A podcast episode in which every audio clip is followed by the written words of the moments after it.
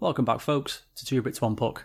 I'm your host, and this week, more than ever, Mr. Intangibles, Dan Masters, with my co host, the only man stupid enough to pick the Preds over the Stars, and this podcast answer to Harry Kane. Will Everett, Will Hawaii. Very well, very well. Mixed emotions though, Dan. I can't decide whether I like the Stars winning more or less than I like being right. It's, it's been a very, um, very complicated week for me personally. Are you one of those fans who hates his team more than anyone else? I mean, I wouldn't say more than anyone else, but I think You I, hate your I team enough for sure.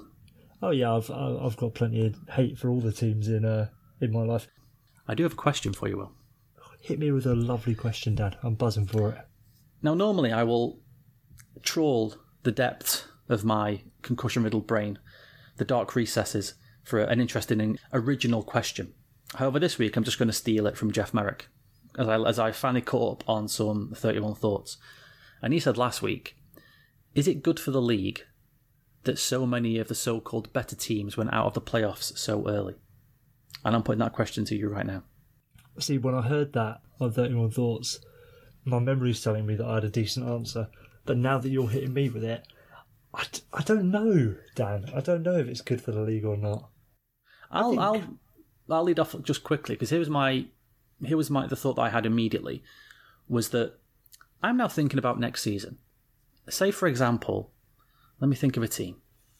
Who the hell knows? Florida. Go we'll go with Florida.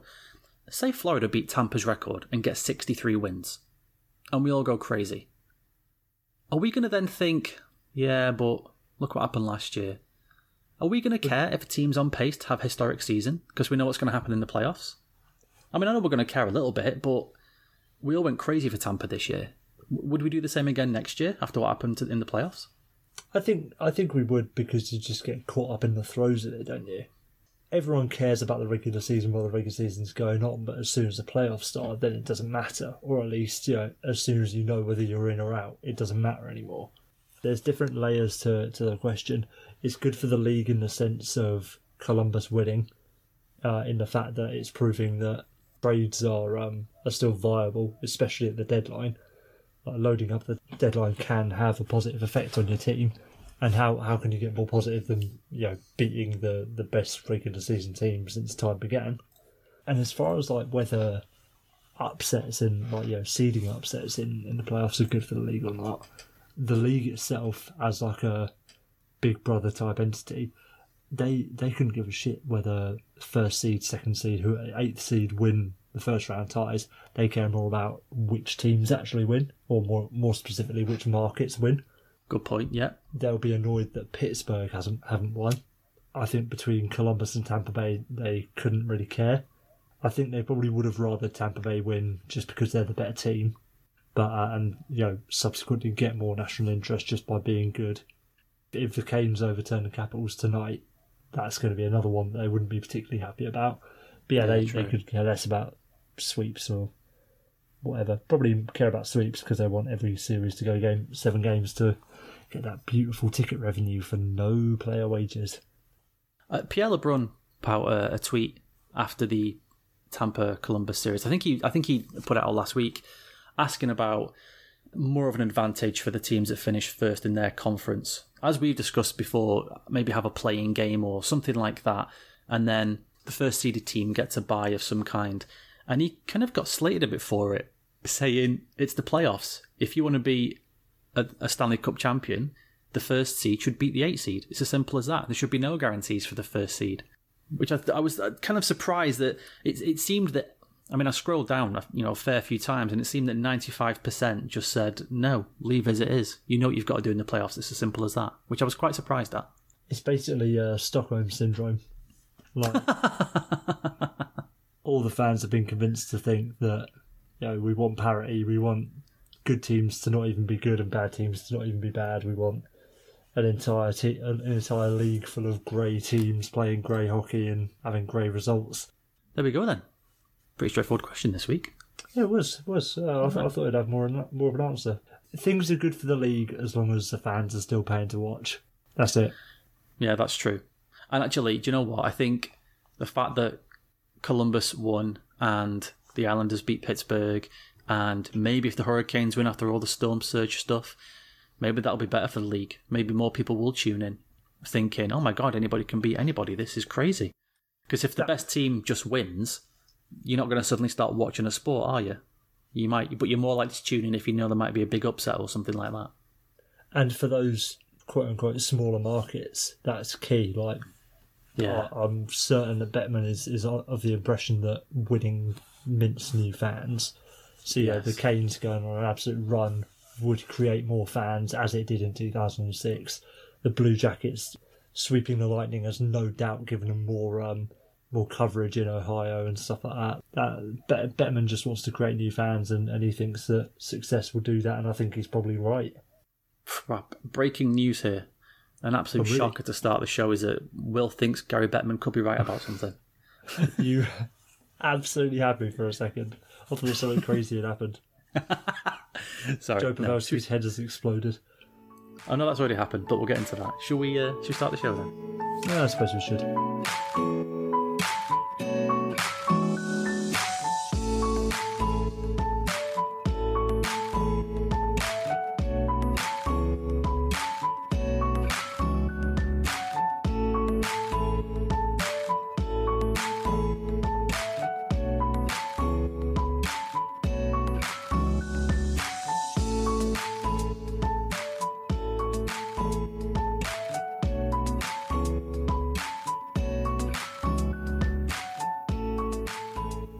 Everybody, it's that time of the week.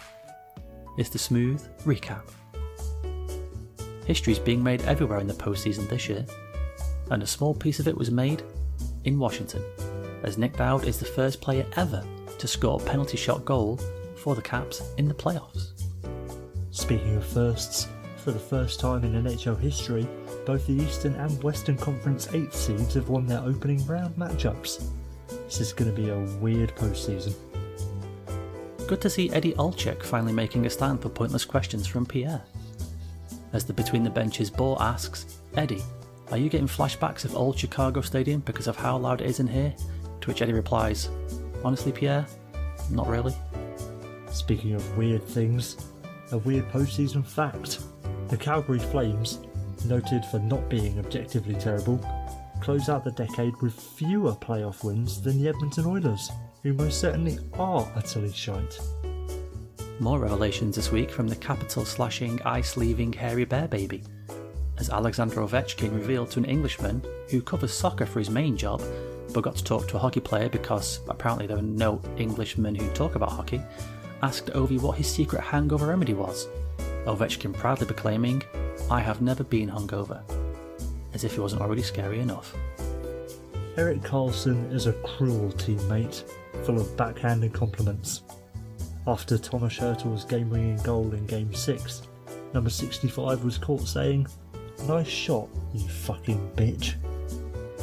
The Game 7 win for the Bruins last night was their 15th Game 7 win in history, which is a team record in the NHL.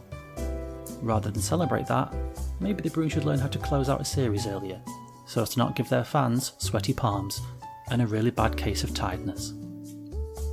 Jason Dickinson of the Dallas Stars drew the ire of Mattias Ekholm in the series against Nashville, being pushed to the ice and receiving numerous punches to the head. Dickinson chalked the hatred up to the fact that he has a face. On a personal note now, thank fucking Christ the first round is over, as I can now start catching up on sleep and real world events, as I'm currently recording this show on about 90 minutes sleep. Kevin Labanc set an NHL record last night, becoming the first player to record four points in a single period during a Game 7. These records are just getting far too specific. And that was the smooth recap. So the Oilers then, better than the Flames confirmed. Yeah, it's true. It's true. Great start, Um, great start. Unfortunate Cal- for you, Calgary. Even one of the worst teams in the history of the NHL is better than you. Okay then, who's winning the cup? I, I really, I was doing all my prep. Another nice little behind the curtain uh, for, for you fans out there, if that's even the right term. I, I realised that I didn't have any positive things in my in my list of of things to share with you. So, um, at, as a last ditch effort, I've got Sheldon Keefe is winning the cup this week because uh, he's going to be pronounced the new head coach of the Toronto Maple Leafs within the next month. Congratulations to you, Sheldon. More on a possible Maple Leafs coaching change later on in the show. I'm going to take I'm going to take the Carolina Hurricanes because as at recording this pod as at recording this podcast, this prediction is still possible that they might win the cup legitimately. But if they don't win the cup, haven't they won something else? Well, haven't they already won our hearts? I knew you were going to say our hearts. You know, some people's hearts, definitely. Probably not Brian Burke's. Though that said, I I reckon Berkey likes it. He's just just putting up a face for the old media, isn't he? I think what won my heart more than anything was Twitter pettiness, which I love just maybe more than anything, especially when it involves hockey, because we know that they're kind of they like to be whiter than white, and you know they don't kind of take shots too much. But they posted a gif of I Ovi. try very hard to be whiter than white, Dan. They posted a gif of Ovi leaving the ice and heading down the tunnel after his game misconduct with the heading "See you in Game 7. I just thought that was fabulous. Beautiful, beautiful. Who is getting relegated? Not this season, but in the seasons to come, the Detroit Red Wings will be relegated numerous times, Dan. Wow. as they've they've hired a GM that I don't know if you're aware, Dan. He's most recently famous for building a team that got swept as the first seed. So um, if that's the best he's got, I don't hold a lot of hope for the old Red Wings. Nah, you, you're mistaken. That was that was two other GMs who did that. That was Julian and the Breezy Boys. That was those two guys. That wasn't yeah, the, that wasn't um, Steve Yzerman's team. The boy band coming out of Quebec. Yeah, the the Red Hot Boy Band. There, it's yeah, yeah. That wasn't that wasn't Steve Yzerman's team. my my mistake. My mistake. I'm going to relegate an entire nation. I'm relegating all of Canadian hockey teams Hey, as the amazing statistic that gets tried out every year, and I'm not going to be any different. It now stands at 26 years since a Canadian team will win the trophy. And to not win the national sport's biggest prize when you have a fair percentage of teams in contention for 26 years is pretty bad. imagine if they went back to some regional teams or like you know regional drafts or whatever.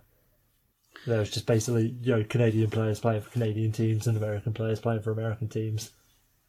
I mean, I'm sure the Canadian teams would wish that would happen. But Yeah, I'm, su- I'm surprised that hasn't been written into the uh, to the CBA yet. it's a, it's a good point. 26 years. And you know what? Every year you just look at teams and think, wow, this could be the year. Like Calgary this year, we're all thinking, bloody hell, Calgary's like really good. Winnipeg last year, that's a great team. That's a really good team. Nope, still can't get it done. And now this year, obviously this year, there's not even a team into the second round, which is unbelievable. Yeah, that's pretty that's pretty poor. I mean, obviously not as poor as them all missing the playoffs that I did a few years ago, but Yeah, yeah, it's, uh, especially with like three decent decent contenders this year. I know. You would have thought at least one of them would have pushed on a bit, but Yeah, maybe go. gotten past the first round, but yes, so it goes. So it goes. Canadian, Canadian hockey, you are relegated. Will, how many starters and scratches you got? I've got one starter and two scratches for you, sir. I got two of each, so I'll I'll do my start first. Like it. Let's do it. I'm going to start. Have you seen uh, Zach? I hope I'm pronouncing his name right. Fukali, Fukali, Fukal, Yeah, Zach Carl, maybe? Fukal. Yeah, yeah. that guy. Have you have you seen that save for the Fort Wayne Komets with his hand? No. No, right, okay. It's a two on one breakaway. They're playing Toledo. The puck goes across the crease. He drops his stick, and as the shot comes in, he just catches the puck out of midair with his hand. Oh, what, Not with his, glo- not his glove hand. No, not his glove hand. The stick is on the his, floor, his, his blocker hand. That's crazy. Yeah. and he just catches it with his hand. Amazing, absolutely amazing. Proper proper lobster claw. That's fair play to him. Claw. Yeah, great stuff. Okay, what have you got? I've got the man, the myth, the legend, Francesco Aquilini, for successfully pushing everyone away from the fact that he's obviously speaking to Dean Lombardi about being his GM or having something to do with something, Yeah, um, and and having having the gall to take to Twitter and, and tell everyone that it's not. So I'm, I'm glad that he's put us all off the scent. well done, it's like a. It's like a, as, as we are both uh, fathers. It's like your kid lying to. you. Did you do this? And they just go, uh, no. it's like, come on, Francisco, tell the truth now. No, I, I like these on Twitter though. It's um, it's fun. Even if he's fun. an absolute idiot, it's fun. Yeah. I'm amazed you didn't start. I'm amazed you didn't have this in your smooth recap or have this as your starter. But did you see the two celebrity fans in attendance at the Vegas game? Oh my god, I completely forgot about this. Isn't that the Okay, weirdest thing? That you I've- could put every single celebrity's name in the world in a giant hat, and I don't know if you'd pick out two more diversity of characters than Lil Jon and Gordon Ramsay sat next to each other, which is That- just unbelievable. That's the thing. Like, not only are they both in attendance, Lil Jon, I can sort of see it. Yeah, sure, why not? Gordon Ramsay, pretty weird, but yeah, why not? Why are they sitting next to each other? And like, and it's not even like in a box or anything. They're just down in mucking it. Like they're down in the glass, aren't they? They're at the glass, yeah. I'm really hoping, and I, I, I sometimes want these things to obviously be true. I'm really hoping they just went to the game together, and secretly they've been good friends for years, and it wasn't just a PR stunt. Some guy just saw sort of the, the guy handles all the, the famous ticket sales for Vegas had realised, oh my god, I've got a G Ramsay here and an L John. Hang on a minute, let's put them together. I'm hoping they just turned up together or something, and they just sat in the car talking on the like just in Lil Jon's car talking on the way to the game. well, scared about that Sharks third line. God, I'm not kidding, mate. It's going to be fucking awful. Yeah, who, who do you think you got it? yeah, exactly. What do you reckon about Stone? Oh, he's been incredible. It's been fucking amazing. Like like Lil Jon and Gordon Ramsay like discussing Corsi and stuff like that. I'm hoping you that's can the only case. hope. But it probably and then Ramsay getting a something to eat like a hot dog or something, just throwing it back at the guy, going, "This is fucking disgusting." Stuff like that. Getting behind the grill. Yeah. Fuck this, I'll do it. Hang on a minute, you Gordon Ramsay. what you fucking want? uh, so you got two? Is it two two scratches? I've, I've got a pair of scratches for you, Dan. Pair of scratches. Okay, off you go then. The first thing I'm going to scratch is any fan, or just all fans really, who are eating weird shit. I've I've had enough of it. First, it was the guy eating literal shit, the Leafs fan eating cap shit. Cap, Yeah. cap shit. Yeah, a cat, a been- fan shit. That would have been something. It's probably going to happen at this rate. Uh, and and a guy on Reddit eating a hat after um, proclaiming that you know he would eat his hat if uh, if the Blue Jackets swept the Lightning, and unfortunately that happened. And unfortunately, this prick ate his hat. I thought you were going to say, Stop it. unfortunately, he suffered a massive internal problem. Now he's dead, and I would have said, no, that's quite fortunate, as we don't need those people on the planet. How they? How did he eat a hat? Yeah, I don't know. He just did. I reckon it's probably not that course he did. hard. Getting out is probably a bit harder. Do you ever read the story about the guy who ate the plane? Oh yeah, like he ate a plane bit by bit. Yeah, it took him like ten what? years or something, and he ate a plane. Why would you? Don't don't ask me why. Is I don't fucking know. Well, you, you, maybe you do. A plane. Like he's my mate or something. Well, just you might have some some sort of psychological insight into the type of person who would eat a plane.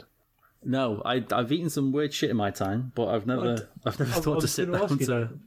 what what is the weirdest thing you've ever eaten then? I've eaten a rhinoceros beetle. No, no, that's that's boring because that's that's like anim- that's that's food sort of.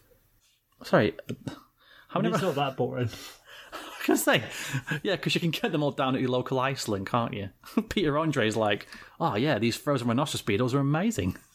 No, that's not that's not normal. Will chips are normal, sausages are normal, rhinoceros beetles are not normal.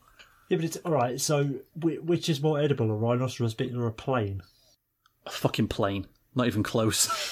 Let me tell you, mate, that was grim. Oh, we go.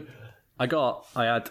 I had locust or it was locust or crickets, mealworms, and then a giant beetle. And the locust and, or the crickets, whichever one it was, were fine. They tasted a bit like skips, and the mealworms tasted a bit like just dry cornflakes, so they were fine. But I'm telling you, that beetle. Do you know what that beetle tasted of, Will?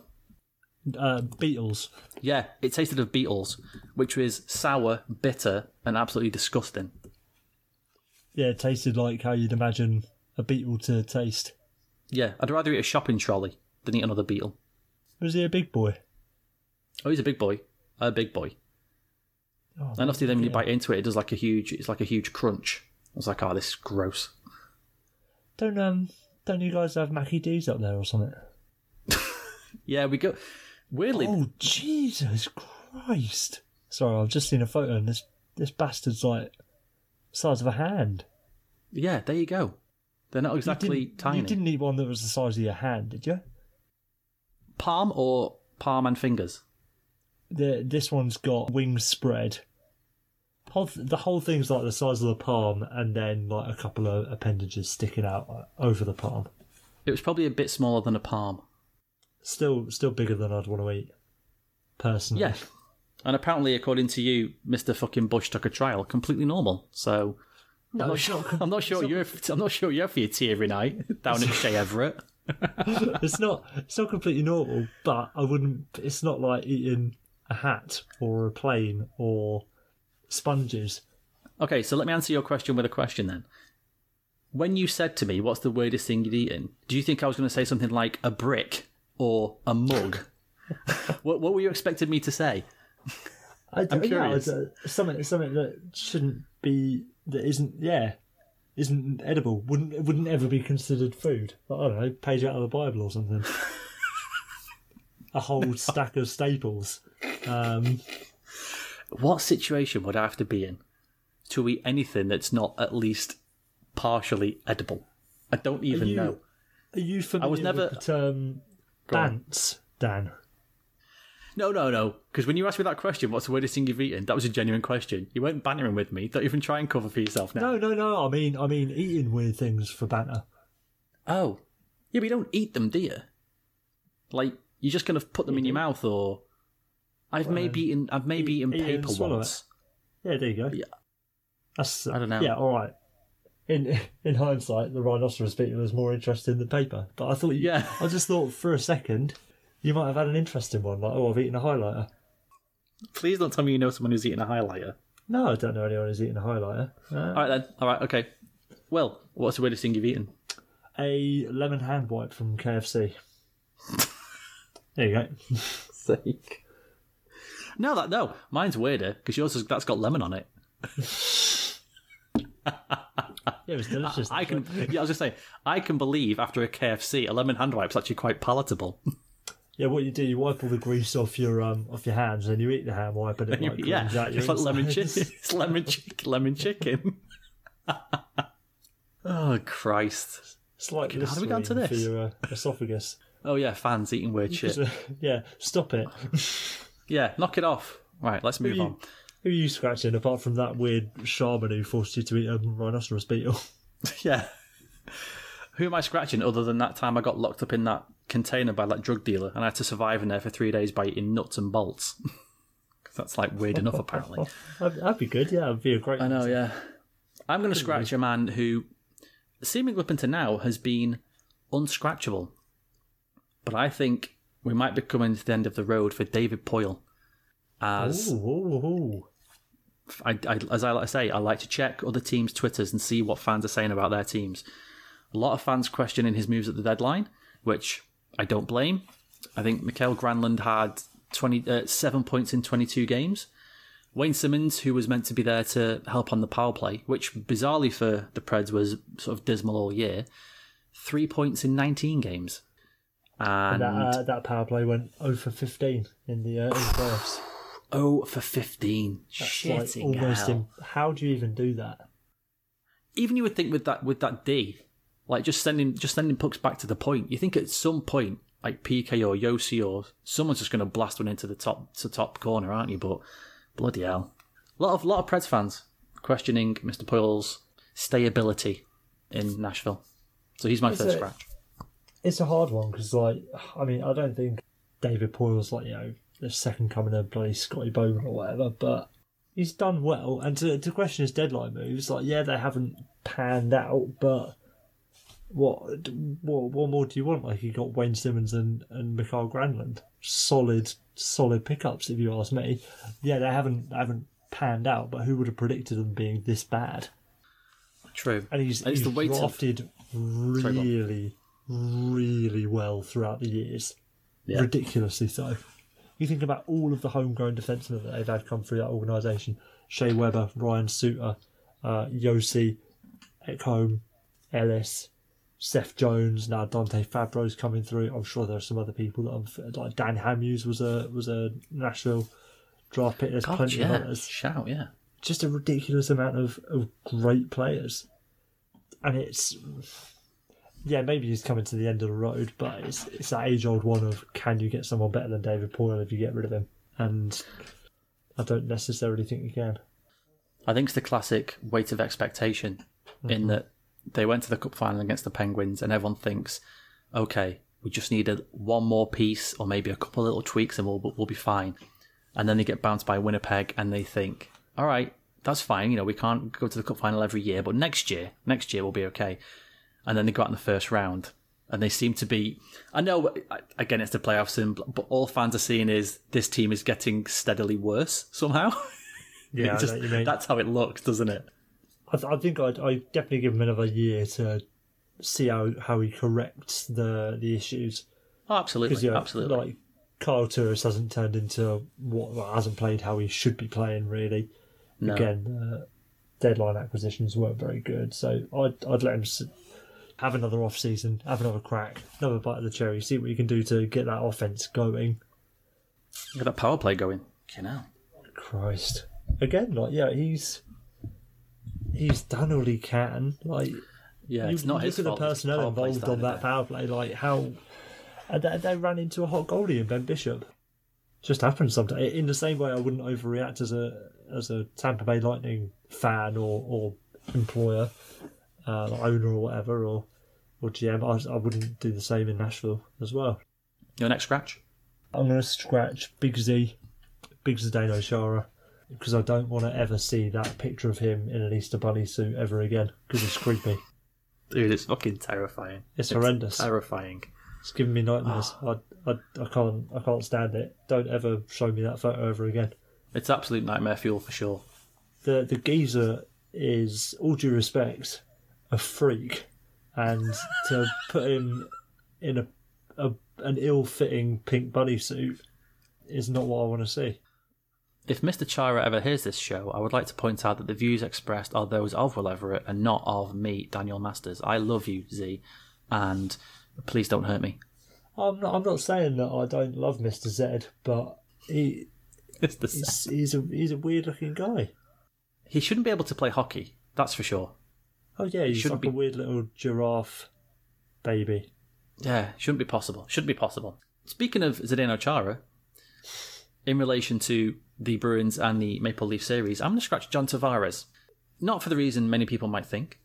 He is, as we know, Mr. Roboto, but he scored last night to make the game 2 1. And he just. It looked like it was a. It looked like they were training. It looked like it was a scrimmage or they were just doing shooting practice. He just skated away, did a couple of limp little fist shakes, and, and that was it. And I just thought, it's it's a crazy. I am Mr. Intangibles. It's a crazy thing, but I would just thought like he looked like his dog had just died right after he'd scored that goal, and he just seemed miserable and uninterested. And I just thought, I thought, I, as as he wheeled away, I expected him to be like, "Let's fucking go! Like, come on, we are back in this game." And he just kind of went, "Yes, let's play, boys."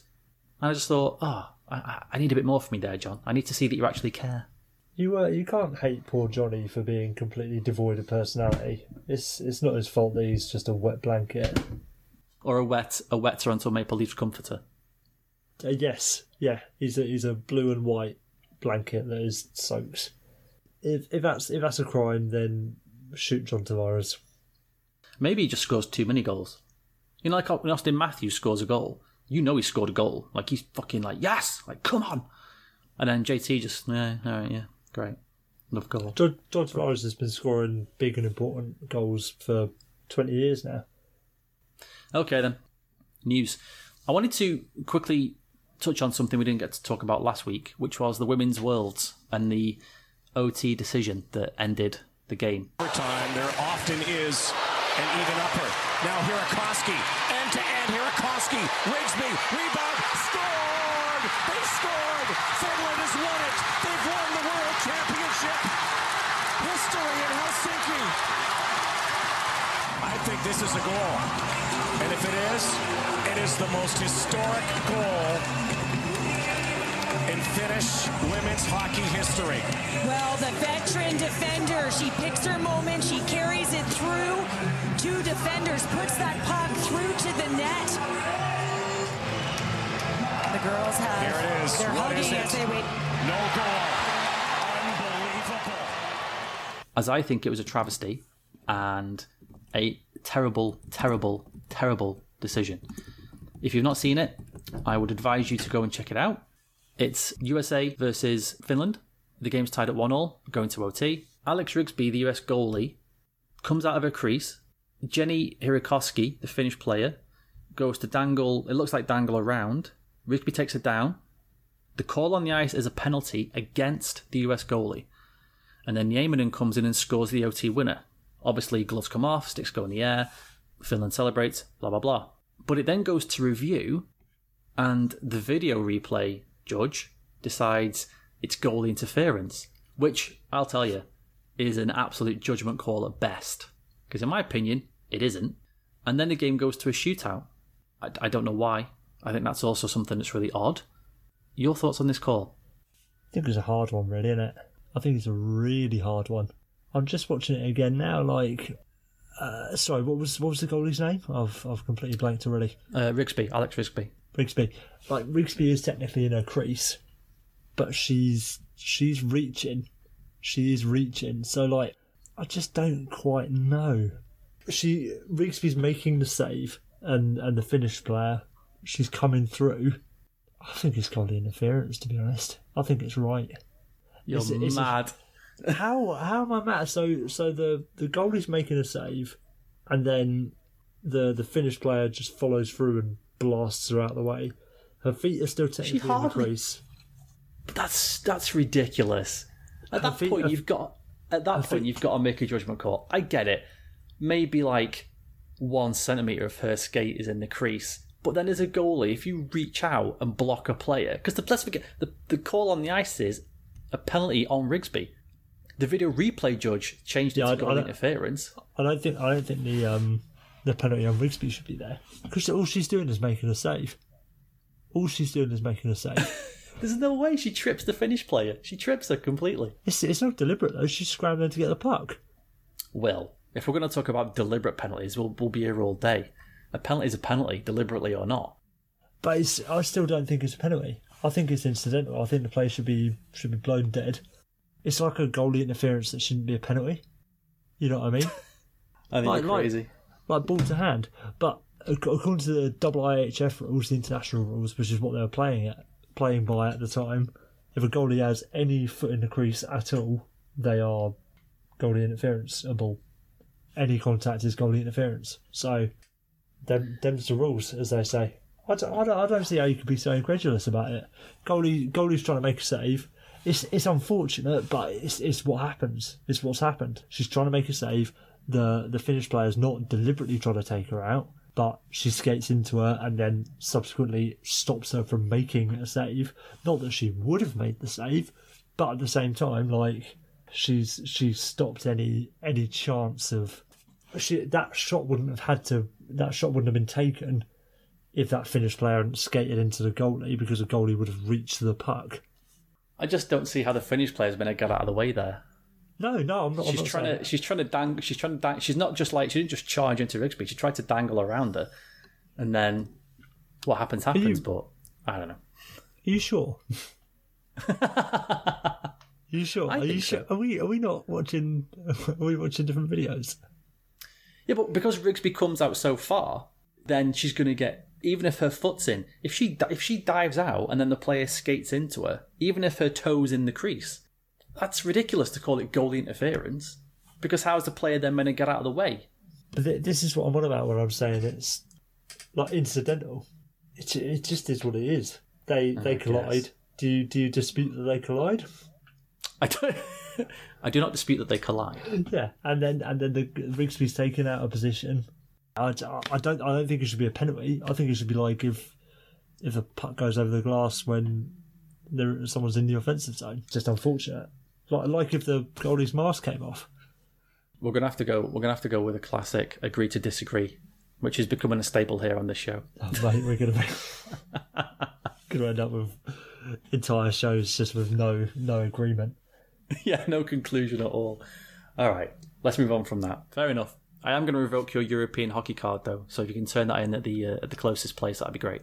Of course, I mean nar- narrative wise, it, it shouldn't have been goal interference There we go. at all, and, Thanks. and should have won. But I'm going to cut out everything you've just said and just play that five seconds there.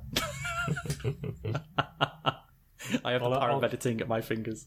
I'll, I'll, I'll trade in my ACAB tattoo and um, by, by saying, yeah, the letter of the law was was that was goal interference. fair enough, fair enough. Do you want to do two little bits of news? Do you want to do Steve Yzerman and Game of Thrones now or after playoffs? Yeah, come on, let's let's let's get those out of the way because I fear Game of Thrones will just go on ad, ad infinitum if we're not careful. Yeah, so at least if we've got something else coming up, we know we've got to stop it, don't we? I suppose. What have you thought of What have you thought of it so far? Then have you, are you have you seen episode two? Yeah, yeah I've seen episode two. Um, Okay, what, do you- what do you I'm- think so far? I'm surprised that in a series that is only going to be six episodes long, we're already starting to see filler. It's it's been good. It's been good, but like, yeah, I don't, I don't know. Just feels like we're setting up a bit, and I, I get that, especially in the second episode, like they're setting up bonds between certain characters and stuff. There's a there's I a did- lot to happen in only four episodes left. Well, the next episodes are going to be super, like this. This week's going to be like I think like an hour and fifteen minutes or an hour and twenty minutes. They've added an extra twenty-two minutes to the show, haven't they? Yeah, I saw, I saw a headline about that. What what what do they mean? They've added twenty two minutes extra. So the episode- the episode was- filmed it this week.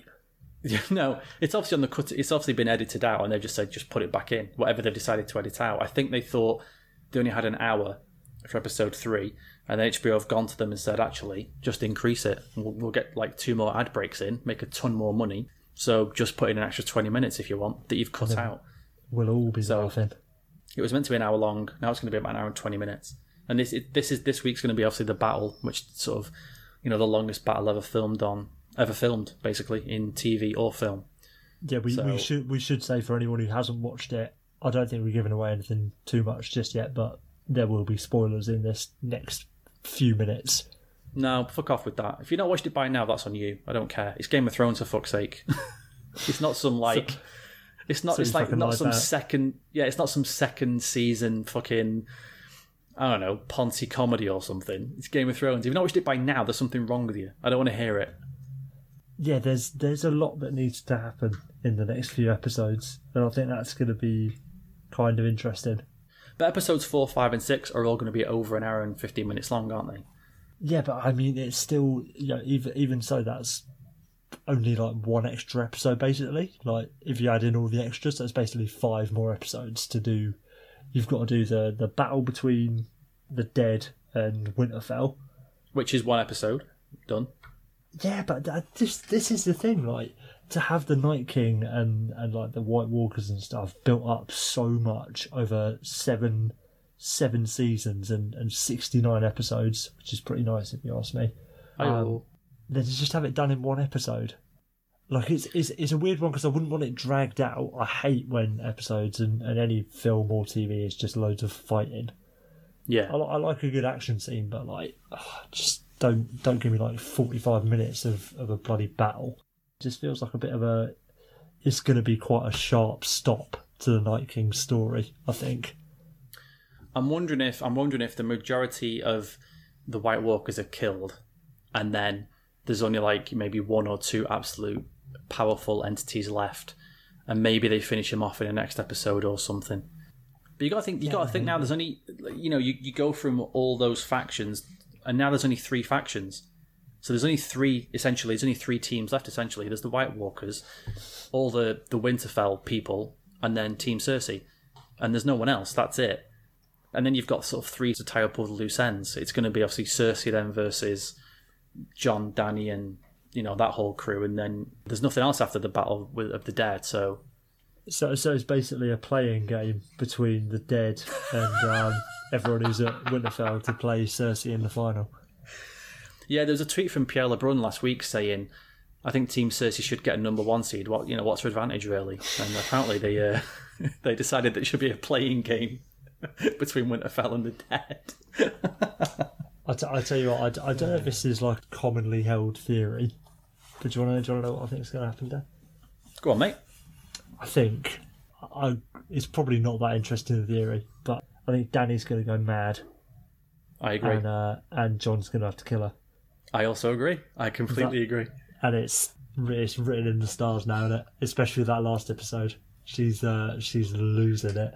She's gone mad with power. She's been telling everybody since basically season one, episode three, that she's the rightful heir. And now John comes along and goes, Are you going to bend the knee to me? No, she's not. she's mental now. she's like fully in. She's fully in. Yeah, I'm, I'm buzzing, absolutely buzzing, and that uh, that sort of would line up with the the Azor Ahai prophecy as well. To get super nerdy about it. Yes, I also think. Here's my hot take. I think Jamie's going to die in the Battle of Winterfell, protecting Brienne, Yeah, and okay. but we're not going to know that. We're going to see him go down or get hit somehow, and Brienne carries him away or something like that, and then Jamie reappears at King's Landing with Cersei and all her crew, and then he kills Cersei, but then it turns out to be Arya oh, because she can't. She can only take someone's form if they're dead. And I think Jamie's going to die, but we're not going to know he's dead. And that's how we're going to know he's dead is when Jamie kills Cersei, but it turns out it's Arya who kills him, who kills oh, Cersei with you know with the mask. That's my like theory. that. That's a good little idea. That's a good little idea.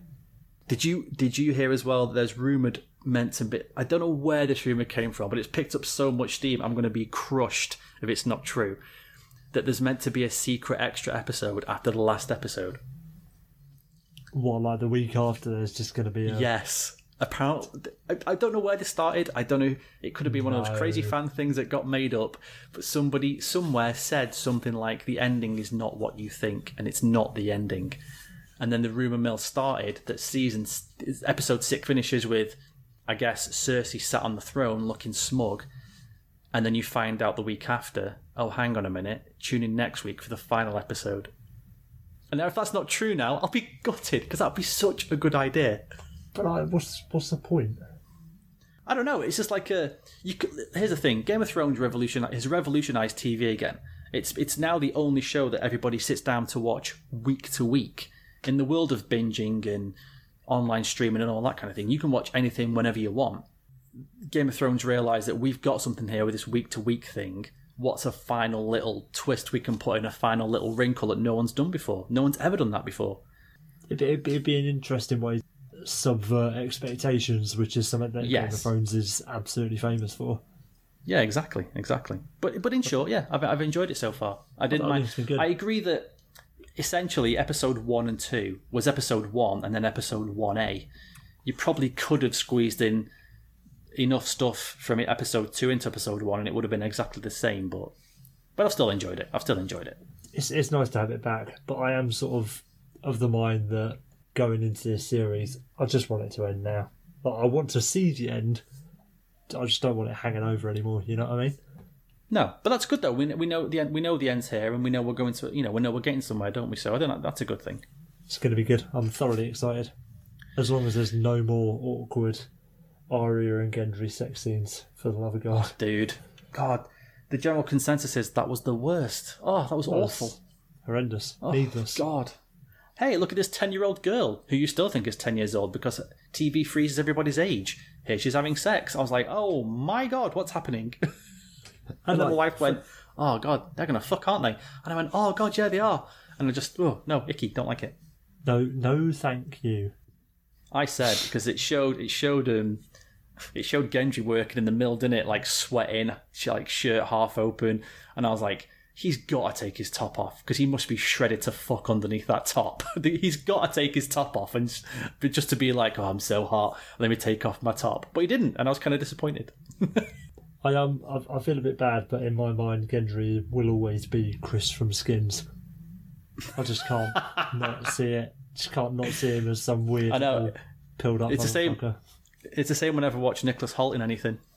Oh, am Hang on a minute. Just Wait, what are you fucking? What are you doing in X Men? What the hell? This you, is weird. You nasty little bastard! Didn't you get hit by a bus? Exactly. Anyway, speaking of the Iron Throne, Steve Yzerman onto onto the Iron Throne in Detroit. Thank you. I, re- I really appreciate you all uh, turning out this afternoon for, for our uh, press conference here. I would like to start by saying, one, I'm extremely excited to be back in Detroit. Uh, with the Red Wings. This city, uh, Red Wing fans, uh, the state of Michigan were incredibly supportive of me throughout the ups and downs of my playing career. Uh, I am very excited to return to the organization uh, and, and join the Red Wings again, and with our goal of getting the team back in contention for Stanley Cups and the championships that is expected and has come to be expected here in Detroit. We got a lot of work to do, and depending on your age, you know that this takes time. It's uh, up and down for organization. It takes time, and I caution everyone and temper the excitement that this is going to take time. I cannot give you a specific linear timeline. Ken Holland moves into the position of man we would buy it in any normal business, but this is hockey, so we're not going to. We're just going to move him around a bit. Stevie Y takes over. guess my question is, how do you think he's first off? How do you think he's going to do? I think I think he'll do well. I think he'll do well. I think it's going to take some time. I think it's going to take. Whatever gives you that idea.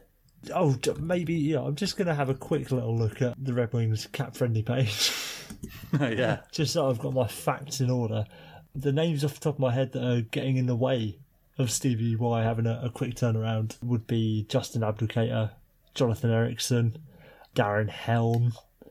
Oh, who else we got? Frans Nielsen's going to be a bit of an issue. Yeah, Frans Nielsen's always on people mention. yeah, it's not uh, it's not ideal. It's not ideal at all. But uh, oh, Danny DeKeyser at five mil for another three seasons. Jesus Christ. There's a bit of tinkering, but I think it's it's going to take a few years. But I think he'll be all right. I think he'll be all right. He'll get there. Of course, he's going to be all right. He's a genius. Yeah, of course he'll. But yeah, it's Stevie Y. Two things. First off, I'll I'll let you answer this first. Do you think him being there, just his name, will attract free agents to Detroit now? I think there's there's more of a chance that um, that'll agree. happen. Yeah, definitely, absolutely. Yeah, without without a doubt. Yeah, because why why wouldn't you? There's got to be some players out there that would be considering Detroit anyway. That look at it and think, right, yeah, I want to get involved there. They've got some good things going on. What um, which pick did they end up with? Sixth or something? Um, And they've got they- they've got three picks in the second round as well. yeah, exactly. So they're doing right. Yeah, they're right. They're number six. So they're picking six. They're going to get another decent player coming through into the pipeline this year. And they've got some some good young players. Like Anthony Mantha's still relatively young. Same with Athanasiu. Obviously, Dylan Larkin's still only 22. He's there for a number of years to come. The D is going to be a big issue. The only player under 30, or who will be under 30 on their on their roster next year, who currently plays on their D, is Madison Bowey. Not ideal. Yeah, I think Stevie Y will do some do some wonders there. It will do better than Ken Holland did at the very least. And I completely forgot Filip Zadina as well. So he's got some bits to work with. His only issue, excuse me, his only issue is going to be that division, mm. because in the space of in the space of a year, you've gone from Tampa, Boston, Toronto. That's it. To now Tampa, Boston, Toronto, a much much improved Montreal Canadiens, Florida, now with Coach Q at the helm, going to be doing bits in the off season, and if the rumors are all to be believed, they're going to get Panarin and Bobrovsky, and maybe some others if they're trying to move some things around and then you've got a Stevie Y led Detroit. Plus, if anybody can get in there and sort out Buffalo, who do have good players, let's be honest, they have got good players, they just can't seem to make it work for some reason. That is a hell of a division to try and do bits in now. I think the hope that Yzerman has to have is that by the time they're ready to contend again, Boston might have, have taken a severe step back with you know, like your your uh, your Chara's coming off and, and Bergeron and Marchand getting Yeah, good point. and stuff like that. David Krejci is obviously already a bit of an issue. The hope is that Buffalo continue to spin their wheels and never really do anything, and that by that time Toronto and Montreal have imploded within themselves, as you can only expect that they will have. Yeah, I suppose. And uh, uh, to be fair, it would be remiss of me as well not to mention another team in that division because Otto will be having unparalleled levels of success. Yzerman's got to sort of contend with Big Bad Eugene as well. They are they are in fact going to spend to the cap. They are going to To spend the through the cap. cap. To the cap. Great hire. Yeah, great hire. I mean, we predict we we said last year, didn't we? We said at this time last year when he sort of left his role with the Lightning. We said, well, clearly he's going to go back to Detroit at some point, and a year later, and here we are. This is, uh, it's earlier than I thought it, it would be. Oh, really? I, no, I expect I expected it straight away. As soon as he stepped down, I thought he's he's had a word from someone somewhere in Detroit saying, "Get ready have a year, see your family, enjoy your time with them because we want you to come and take over here." And he's gone, "Yeah, "All right." I don't know. I thought they'd at least wait until because didn't they extend Ken Holland like last season? Yeah, I'm sure they did. Well, they extended uh, Jeff Blashill. He's got two more years, hasn't he? Yeah, that's interesting. I wonder if there was any like tampering consultation sort of thing. Of course there was. Yeah, but but like consultation about, oh, do you mind if we extend Jeff Blashill sort of thing? Yeah, of course there was. Dude, if anybody thinks there's no tampering in the NHL, you're mad. You're mad. Dude, like we said, I'll be stunned if Panarin and Bobrovsky don't end up in Florida. And we've known that for about five months. Yeah, but I mean, like t- t- tampering to get someone somewhere is, is one thing, but the idea of Steve Nah, Yzerman there's tampering at all levels. technically being the GM of the Red Wings all this season just via phone from his house, like Ken Holland's phoning him up every day. Is Steve, He's got a bat, he's got a bat phone in his for? office. this little, it's like a Red Wings phone picks up the, the winged wheels, the receiver. He's got to put the he's got to put the secret name on his phone. It's like car or something like that. Like, who's ringing you? Ah, nobody. Can't tell you. That's the mechanic. Don't worry. Yeah. He tells his wife to tell one that he's having an affair because that's why he's getting secret phone calls. Listen, you can't tell anyone I'm talking to the Red Wings, okay? Just tell them I'm having an affair or something. Whatever it is, I don't care. People can't know this. I'll get done. He'd, uh, he'd have to save the, the secret number as Little Caesar's Pizza, wouldn't he? No, you couldn't. It's too obvious. It'd have to be Papa John's or Domino's or something. Why have you got Papa John's number on your phone? Oh, dude, I love their pizzas. Like, I just sometimes just get hankering for it. I have to ring them. I've got them on speed dial. Do you, do you reckon if you're um if you're employed by the Red Wings, you're allowed to eat any other pizza apart from Little Caesars? That's a great question. Do you know what? Probably not. I can't imagine if you're. I don't know. Let me say. Or, or at least you can't you can't be seen eating. Like if there was a photo Yeah. of bloody Dylan Larkin eating a Papa John's. Yeah, Dylan Larkin's walking out of a Domino's with a balaclava on. It's the only, it's the only way you can get it. Um, Ballied up going on a pizza run. Anyway, yeah, Detroit fans, you should be really happy. You should be really happy. It's just that division, just that division. But like, well, I think you make a good point. By the time Steve Yzerman's looking at Detroit actually being something, he's hoping that a couple of teams will have probably dropped off. Here's oh, another thing I was going to ask you: Do you think there's any chance he has a word in a couple of Lightning's players' ears to try and maybe No. because they got dude. We've said they got they have got a huge crunch, a huge cap crunch coming up this this off season. They got a lot of decisions to make. It would be interesting to see if there's any like yeah, any of those pseudo salary dumps. You know, Yeah. players like maybe Ondrej Palat or Tyler Johnson or you know, some players with bigger tickets than you can afford to have on that Lightning team. If if the Wings and the Lightning become a bit of a um, bit of a trade partner sort of thing. Okay then, playoffs. Let's round up, except for one game, round one. Let's start in the West. Let's start with your Dallas Stars. Well, My my Dallas Stars of uh, of of Ben Bishop fame. the Dallas Stars of Ben Bishop and Tyler Seguin jumping for joy fame. Did you see him when that goal went in, the OT goal? No, mate, couldn't uh, couldn't have gone high, could he? Thought he was going to go through the roof. I've always liked Tyler Seguin. I'm a huge Tyler Seguin fan. I think I think he's awesome, and just to see him jumping around with girlish glee was just was just amazing. It was so good, and it's amazing. Will this team of absolute horseshits made it to the second round? How is It's, it possible? It's funny. It's it's really funny. A team that were embarrassing, you know, Yeah. an embarrassing level of effort according to their coach as uh, as sorting it out. What a um, what a hot goalie can do for you, eh? And look, it's a hot. Every team, any every team in the playoffs needs at least a very good goalie during the playoffs. You can't be below average and, and be successful unless you're facing another below average goalie, in which case you'll be fine. But but dude, like you, your best players have, have turned up. You've got depth scoring all of a sudden. Defensemen are now suddenly chipping in. I mean, this team could not be slept on. You can't sleep on your own team again, even though I'm sure you will. J- Jamie Benn turning back into Jamie Benn has really helped. Really, really helped, especially in those last couple of games. I mean, he was absolutely on fire.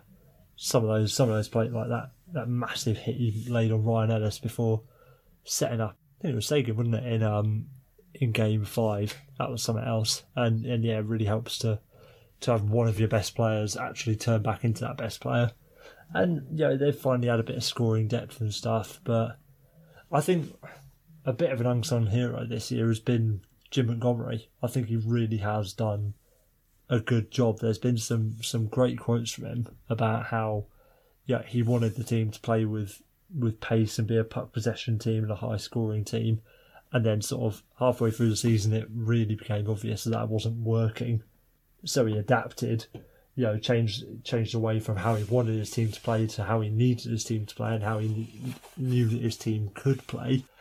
And and the results have, have, have shown themselves, sort of thing. Do you think we, discussed at length the the Jim Lites comments when they came out, and we were both very vocal about it was you know very stupid of him and blah blah blah. Do you think it lit any fire under the team? Do you think it had any effect on the team at all, or do you think they just brushed it off as whatever? It's just a small guy talking shit. I I think it must have had some sort of effect on them, but I don't like to chalk it up to that really. Like, Yeah. Oh no, of course not. I think it, it must have for for certain certain players on the team. I, I don't know who because I don't know their temperaments that well, but like certain players will have read that and and thought, right, fuck you, Jim. We're gonna we're gonna show you how we do it, sort of thing. What now for the Preds? It's interesting because a lot of supposed very good teams, another one we'll touch on in a minute in, in the Jets, we've already mentioned the Penguins, we've already mentioned the Lightning, supposed teams that are just loaded are now finding themselves in situations where somehow having a fuck ton of great players is just not enough. And I'm asking the same question about the Predators. I mean, what what do they do anything else in the off season? Do they make any changes? What you know, Oh, what would oh, I you think- do? I think they have to. I wonder if they look to make another Seth Jones for Ryan Johansen type trade. Look at trading out one of like you know Fabbro or Ellis or Subban, probably Fabbro or Ellis, I'd imagine, and try and get some forward help in, some serious forward help. Because you know if if Poile carries on, Poile gets gets another year out of this. He's really got to swing for the fences and make sure that he has a positive impact for next season. Ownership should keep hold of, of David Poile. And I think Pete Laviolette probably deserves another year as well. I wouldn't necessarily get rid of him if I was David Poile because he's a good coach. Just got to try and do something with that forward group. I mean, they have got yeah, they have got of defensemen they could trade off, haven't they? It wouldn't it wouldn't hurt them too much. Well, excuse me, it's worked for them before, so It's lucky. I think some of the I think all of these teams have been quite lucky in that the Lightning, the Penguins, the Preds, the Jets, all these teams are sort of loaded up and try to try and make that difference to. Well, maybe not the Penguins, but the other three to get over the hump, kind of thing. They've all lost, and I think if you're a if you're a GM who's called into a meeting one day or something and just say, look, it was a crazy postseason. What can I say? I mean, the Predators lost, the Jets lost. You know, like what what can I say? It's just one of those things. It just happens now and again. I think all these GMs who've maybe got a question mark or even a slight question mark under them could maybe point to that and just sort of save save their skins for at least another season. yeah, exactly, exactly. There's uh, at least there are other examples of of good teams just shit in the bed, quite frankly, this year, and just say, look, we we hit a goalie, we we were unlucky. There's something in the water. Let's try again next year and, and prove that we aren't that team, sort of thing. Because it's just one bad playoffs. Like like we said from from the top, they were in the Stanley Cup final two years ago, and they made the second round round yesterday. Uh, yesterday, last last week, last year, criminy. They might be on the on the downward slope as far as progression in the postseason, but you can't you can't have one first round exit and get rid of your, your GM of twenty years, can you? No, not at all. Or or can you? Or can you? Hey, maybe you can. Maybe you can. Okay, let's move on to another. For the first time ever, as we as we discussed last week, was a possibility. The first seed in the Eastern Conference and the first seed in the Western Conference are knocked out in the first round. How surprised were you with the Avs beating the Flames four games to one? Thoroughly surprised, to be honest. Yeah. I didn't have a great read on this series, but I I still thought that the Flames would, would do better than they did. Maybe I, I could have seen it going to seven, maybe if it was an absolute goal fest, like an absolute track meet. But you know, you just can't underestimate Nathan MacKinnon and that top line anymore. Fucking hell, Nathan MacKinnon, Jesus Christ! I have literally lost track of what games I've seen. If you tell me I watched game one of this series, I believe you. If it was game three, I believe you. I can't remember. I I remember though, every time I watch the game or see a highlight, I'm like, holy fucking Christ, Nathan MacKinnon, what are you doing? Like, you are unbelievable. He is playing unbelievable. And he is absolutely driving that team. Loopy. Absolutely loopy how well he's played. And as we said last week, I, I, I expected this to come down to who's got, you know, is the Avs top line going to be a ton better than Mike Smith? And the answer was Mike Smith kept the Flames in this series. He he Yeah. was not, you know, he if it wasn't for him, it would have been way worse. It would have been way worse. I looked at the top. I, I just sort of picked a random, but okay, what are the top four point scorers in the series? For the Flames, it was Bennett, Tkachuk, Anderson, and Backlund who had 14 points between them. And then Rantanen, MacKinnon, Barrie, and Nieto had 26 between them. Over the over five games, a 12 point difference is just stupid. Absolutely, absolutely ridiculous. Mike Smith played as well as they could have expected him to, but it still just wasn't good enough. It yeah, it wasn't a major implosion because the Flames didn't, didn't get swept, but it sort of an example of a team who probably wasn't as good as their uh, their league standings made people believe they were. Finally crashing back down to earth.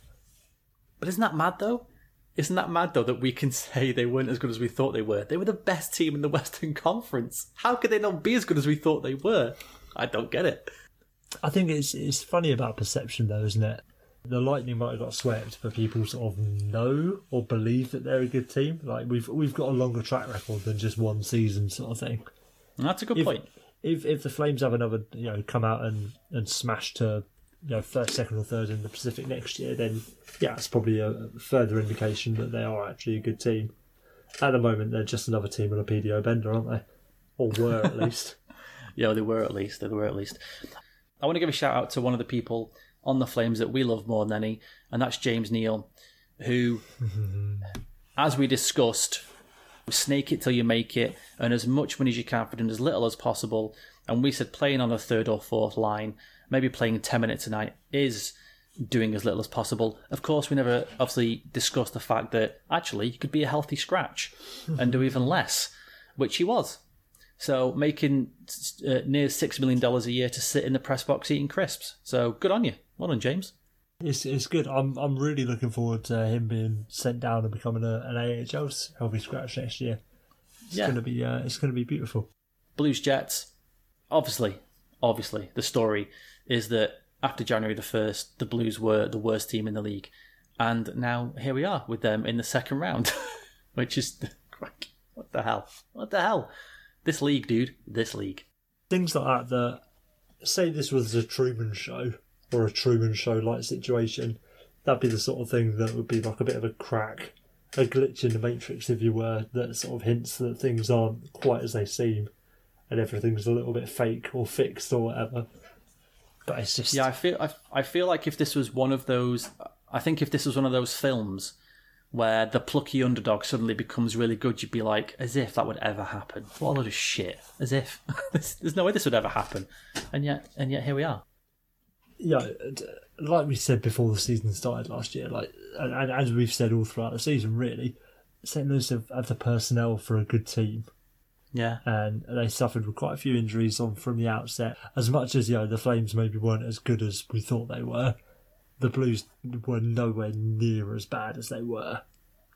If that makes any grammatical sense whatsoever. But I get you. to to beat out the Jets in six games is still very impressive.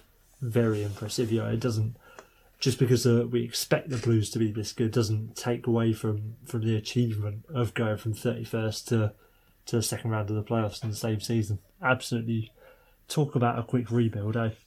I'll say yeah, rebuilding on the fly. Credit and credit Craig Berube as well, as we I mentioned a few, a few weeks ago that we just we chuckled at when he was hired and you know why would you hire this guy and we were totally wrong. He's done an absolutely amazing job. Got those players playing, got them believing. Like you say, hot goalie makes a lot of difference. We'll preview the second round in a bit, but I just want to quickly touch on the Jets, like the Preds, like the Lightning, as I've just said, like the Penguins listen to this. So these are all the RFAs, UFAs coming up this off season. So you've got Laine, Connor, Trouba, Bulow, Morrow, Copp, Brassard, Hayes, Tanev, Lindholm, Hendricks, Myers, Cairo. That's a lot. And when there was discussions about Patrick Laine's contract and what he was going to get coming up, everybody was saying Kyle Connor's going to make way more money than Patrick Laine. I was wondering what your readers on that. I think Laine would do better to take a short term contract. I think Laine should take a shorter term contract than Carl Connor does. Just because I still think that goal scoring prowess is is just gonna it's gonna crack back open again. He's had a bit of a down year with thirty goals and twenty assists, but the the kid's still young. He's still twenty one. Give him Yeah. another couple of years and he'll be banging in fifty goals every every week. He is still gonna suc- succeed Ovechkin as this generation's great great goal scorer without a doubt. Wow. Out a doubt. Not that he's going to be better than Ovechkin, but the torch is going to be passed from Yeah. To Laine. The the kid's got so much more to give. He's got such raw talent and such a such an eye for net.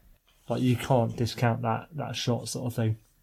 Yeah, I, th- I think if Laine takes like a, a two three year bridge, he'll be the laughing in the long run. For how much? Oh, I don't know. Five, five, six. I, I don't know what a bridge looks like in this day and age, to be honest. I know, I know. Yeah, but and that's the thing we've discussed already with um, with the Matthews deal and Marner's deal coming up. Players are less willing to take bridges now on a like maybe like you know three four years at say four million or something. They're they're kind of it seems to be trending a different way at the moment. If you're gonna if you're gonna be a five year deal, that's fine, but you better be paying me a fair chunk. So let- let's say three years at eight million a, a season. That's not bad, actually. Yeah, that's not bad. I go with that. I go with that. Go. I saw that Patrick Laine was one of the first. This guy's been playing injured all season, as he apparently been playing with an injured back all year, and then hurt his groin in one of the games against the Blues as well, and carried on playing. I may as well throw this out there while we're talking about it. Players shouldn't do this, should they? Why? Why do we let? Why do we let players play like this? All season as well. I know. Like, it, it, did you remember last season when Tortorella was talking about how Zach Werenski couldn't use one of his arms all year? So we what- discussed that, didn't we? what Yeah, I are you remember. Oh my god. What is? Yeah, why are you doing that? You d- you don't need to do that. Fur- further to my point, if if Patrick Laine is banging out thirty goals with a dicky back, like Jesus Christ, watch out.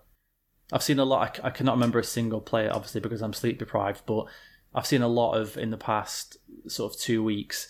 This player's just had hip surgery. This player's just had knee surgery. Going to be out sort of three months, four months, and you just think you must have been playing on that for weeks and weeks and weeks and weeks, and you just made it worse. Part of me understands if it gets to like January or February and you're in a you're in a playoff dogfight, Yeah, and it's the sort of thing that's gonna you know erase your season if you get it sorted. Fair enough, but if you're if you're coming into training camp and you've you've like but or, or like you know in October and November and you bugger your shoulder, you bugger your back, like don't be a hero, mate, because it's just going to cost you in the long run. And I always, I always think as well, the players who are down in the AHL or, you know, whoever's the healthy scratch that night or something, they must be looking, thinking, God, this guy's got a bad back and a bad groin, and I still can't get in the team. Like, this is bullshit. like, what am I supposed to do? I'm healthy. I'm, I'm like not mean- injured at all. To to be fair with that thing, you think the players that we named off the top of my head, you know, Patrick Laine and uh, and Zach Werenski, that's a pair of very talented players. I agree. I agree. You know what I mean? But- it's it's not like uh, it's not like bloody I don't know, Adam Lowry is playing with a broken arm and keeping anyone out of, uh, out of the lineup or anything. You know what I mean? Uh, No, it's a fair point. It's a fair point. I just, I always, I always wonder about the trade-off for talent over effort. Would I take Patrick Laine at fifty percent over a guy who I know can go hundred percent the whole game and it not be an issue? I mean, some, I don't know. I, I, I don't know. I don't know. It's, it's just hockey culture. I get it, but maybe I'd do the same thing in that situation. I'd be like, okay, like, can you feel your, can you feel your fingers? I can feel three of them. I'll do you fine. in you go. Can you hold a do the stick? same thing. Yeah, that'll do. Yeah, exactly. Can we tape one? the- Can we tape the stick to one hand and just, can you hold it in the other? Yeah, we can do that. Okay, cool. That's fine. Off, out you go then. That'll do. That'll do. Could we get like a weird levering system so that I can just like use one hand and it's all Pinocchio's about the other one? Idiots, a lot of them. Yeah, you crazy heroic bastards. Knock it off. Speaking of crazy, the Sharks and the Knights. The microcosm of this postseason was no more on show than this series on its own. In that the Knights go up three games to one, and that's it. Everyone's just like, okay, yeah, they'll, they'll you know they might lose one, but they'll round this series out. They'll be fine. Martin Jones can't save shit.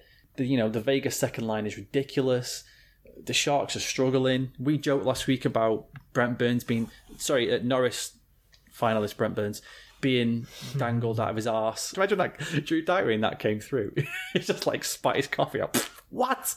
They, they couldn't seem to get going. Joe Thornton's delivering headshots to players because he's pissed off. And then you get to last night, and I went to bed very late last night. And I normally don't see anything of any sort of West Conference, uh, West Western games unless they're playing on a Saturday and it's like one o'clock in the afternoon their time for puck drop or something. But I, I quickly checked the score before I went to bed, and it was 3 0. Knights.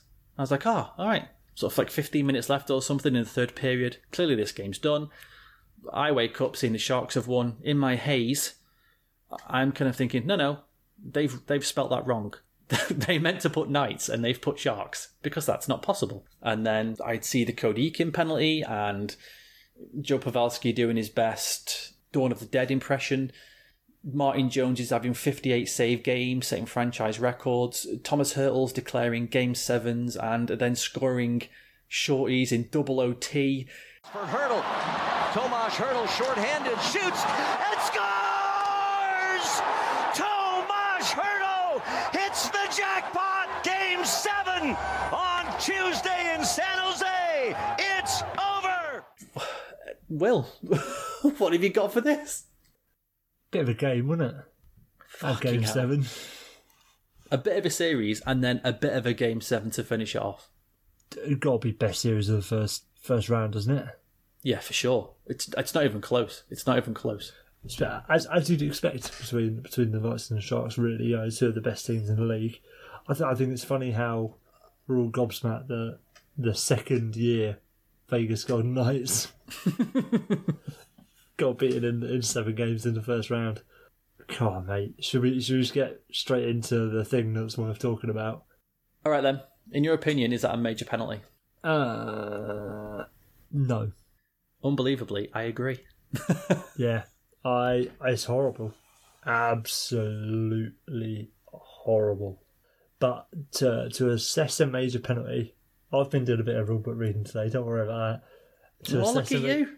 I know, I know. I, I won't do it verbatim, but to assess a major penalty for a cross check, the referee has to assess an intent to injure. And for me, there's not an intent there for from Cody Eakin. It's a relatively bog standard cross check gone bad, really. Did you see that sort of cross check eight days a week? And it's uh, horrendous what's happened to, to Joe Pavelski. Thankfully, it seems like he's got away unscathed. Well, relatively so. But it's just a bit unfortunate, really. A little bit high from Eakin, but I mean, it's middle of the chest, really. I wonder if there isn't a pool of blood on the floor, does Cody Eakin finish the game? Yeah, I agree. I agree. I, I don't think it was a major either. Jonathan Marchessault certainly didn't think so and let his feelings be known after the game with a expletive filled rant into cameras and microphones when he was at his locker. I mean, I really hope that Joe Pavelski's okay. Obviously, we never want to see something bad like that happen, but it's a f- joke. Call five minutes for that. That's why you don't you have a hockey replay or something? Change the whole of the game. Like seriously, what is that? It's, it's, it's, so disappointing. It's like trying to get involved in the game. The ga- the game's not even close. It's three nothing. It two, okay, but a five with something you don't even see, you just call the outcome. It's a joke. It's embarrassing. That's what it is. What what did they tell you on the ice as a team? Oh, he, he says it looks pretty bad. Furlat told me it looks pretty bad. Wait, if it looks pretty bad, you clearly do not see it. It's a face-off. It's a push. When it, probably 50% of the face-off players, when they lose, they give a small cross right? If you want to call it a cross check, call it. It's fine. Like it's a cross check. But seriously, like he, he falls bad. It's unfortunate. He's like, like I'm a big fan of Joe Pavelski. Don't get me wrong. He's an awesome player and he went down and I really hope he's okay and he's gonna come back but that call like changes the whole outcome changes the whole future of us of the outcome of this year and it's, it's a joke I mean I would be embarrassed if I was He was he was very very annoyed. He was very annoyed. But then he will be. You know, he's just lost. You know, he's just lost the game seven.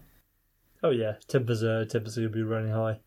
But Yeah. I mean, I know it's been said a few times over uh, over the last, uh, not not even twenty four hours yet, but maybe if they hadn't given up four goals on that major power play, maybe Dude. that's Dude. ins- talk about bloody Hollywood Hollywood finishes.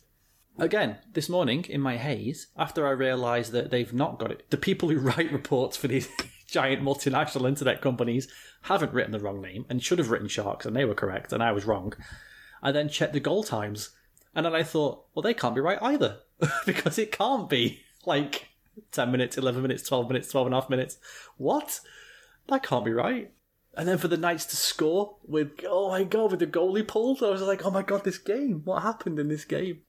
I Did know. you see um what what the Knights did when they pulled the goalie? No. They um so they had six players out there, as you tend to do when you've got, got a goalie pulled. Six forwards. They chucked six forwards out there.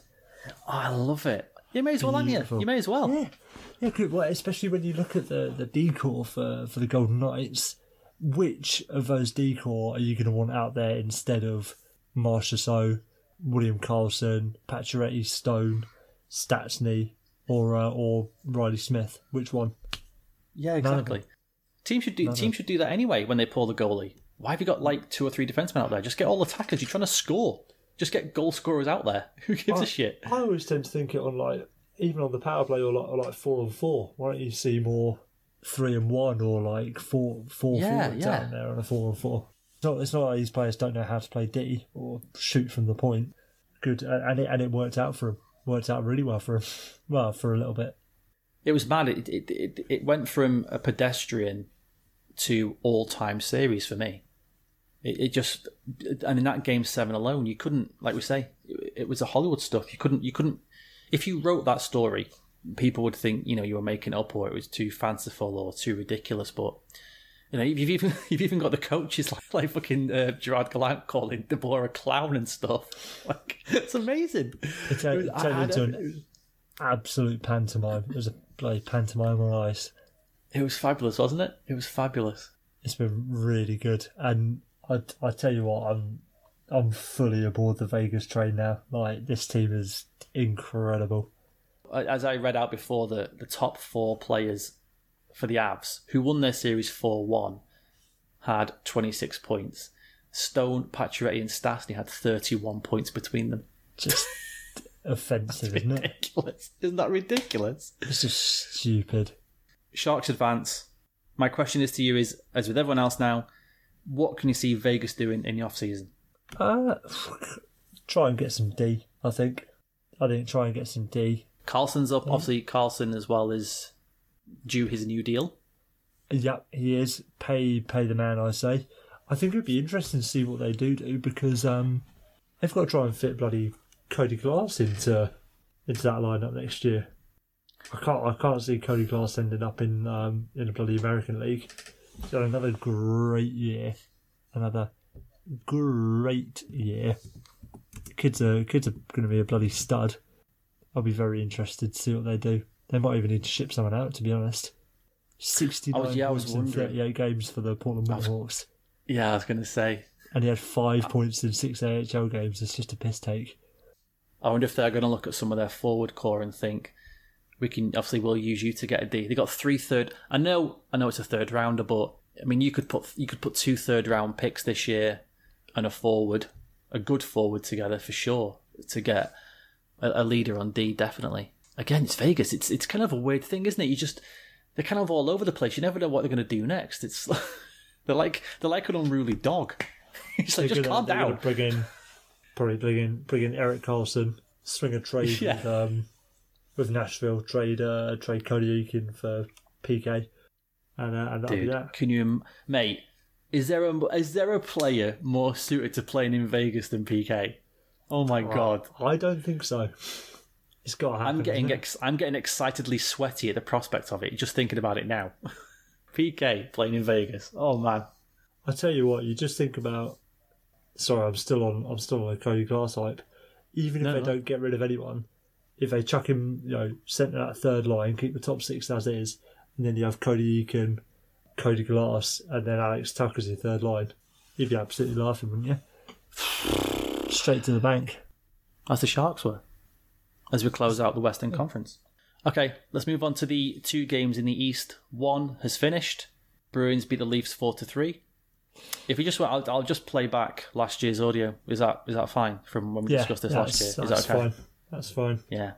With with the added spice that um, Babcock's gone. See you later, son. Yeah, he is catching.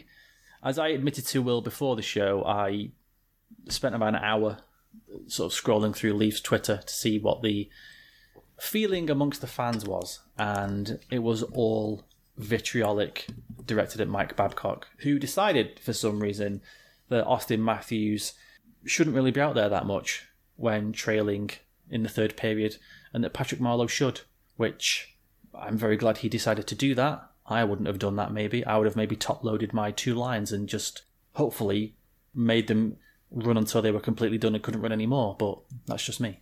I mean, it's a novel idea, Dan, but everyone knows that uh, you don't win with that sort of player in the playoffs, do you? You don't win with skilled and talented players playing a lot of minutes. You know you win with, Will, don't you? You win with grit and intangibles. That's what you win with.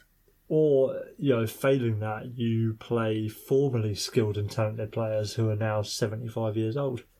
Why, you know, why Brenden Morrow won the cup in Tampa? Why, uh, why Drew McGinley did so well in Colorado? More than, for sure, more than last season, Leafs fans should absolutely be waking up this morning wondering how the fucking hell have we lost that series? Because they did everything right. They did everything right. They kept, I mean, the Bergeron Marchand pass down that line was not shut down, but shut down enough to the point that Cassidy was trying to trick them and was tweaking things. Anderson played well. The defense seemed to play okay. They had Tavares. They had Muzzin. Bad coaching. Absolutely bad coaching cost them. It's, it's the only thing that you can chalk it up to. Yeah. It was repeated poor personnel decisions by Babcock. And I'd, I'd, I really think that if anyone's going to fire by Mike Babcock, Carl, uh, I was going to say Carl Turris, Carl Juniors has, uh, has Yeah. proven that he's got that, especially where he's such such a big advocate of Sheldon Keefe as well. I think it's it's done deal. Babcock out, Keefe in. Let's uh, let's usher in the new age of prosperity for the Maple Leafs. Is Kadri still there next season? I I don't necessarily think he will be, but I didn't think he would be anyway. I don't think he will be. He's, I, I'm, he's a luxury. He's he's an incredible player, but five million for a for a third line centre, I just don't think you can necessarily afford it. It's not even that. It's it's five million for third line centre and a guy you cannot trust when it counts. No. Yeah, chuck that on And- top of it, and it's almost a a, a done deal. I had a, I had a discussion with a with a Leafs fan via the uh, the two bits one puck Twitter account, which was very, you know, very sensible, nice nice conversation, and he was saying that there was there was a thing of Kadri leading the morning stretches, and I said, I you know, there's no fucking way. If that was me, I'd be letting him lead that morning stretch. I'd have him pinned up against a wall. Like, what is your fucking problem? How stupid do you have to be? How dumb do you have to be to make the same mistake again? Because you never know. You never know with hockey. Fucking crazy shit happens all the time. But for for somebody who's as good as he is, you can't be doing that. You can't be sitting out the entire series because you're dumb enough to do the same thing you did last year. And if it was me, I would absolutely because teams will take him. Teams will take him. I think you'd get a little. Oh, without um, yeah, I think you could get a yeah, you'd get a nice little package for Nazim Kadri. He's, And I he's the second line centre on half the teams in the league. Absolutely, absolutely. You could easily get that right if you package him with something. You could easily get that right-handed D that you're looking at, that you're looking for in oh, Toronto. Dan, you know where he's going to go. Oh God, where?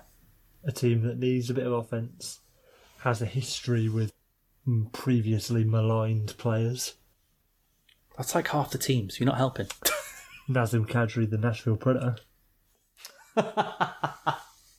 In exchange for, don't say it. Pernell Carlson. no, um, that's that's where I don't know because you need to package something with Kadri to get any of those 3D. Yeah, that's true. Maybe um, You wonder. You wonder as well if they. I don't know if teams would look at Kadri and think, "Is it worth the risk?" I don't know. Teams would take the risk, Well, but I think that's they could think say they could they- say to the Leafs, "Look, we know you want to get rid of him because to you lot, he's a ticking time bomb. So you're gonna have to give us something bloody good for us to give up this player or that player." Yeah, that that'd be the interesting thing. But then David Poile's taken on bloody Mike Ribeiro before, so I think I could see it. Ka- Kadri in a first for Ryan Ellis, Kadri a first and prospect to be named later. One of our favourites, future considerations. Oh, chuck a little FC on the end there. Yeah, What do you reckon? Do you reckon? Maybe, but I think he's gone. I think he has to go. He has to go. I can't believe, I can't believe that there's not more anger and annoyance coming out of Leafs fans about this.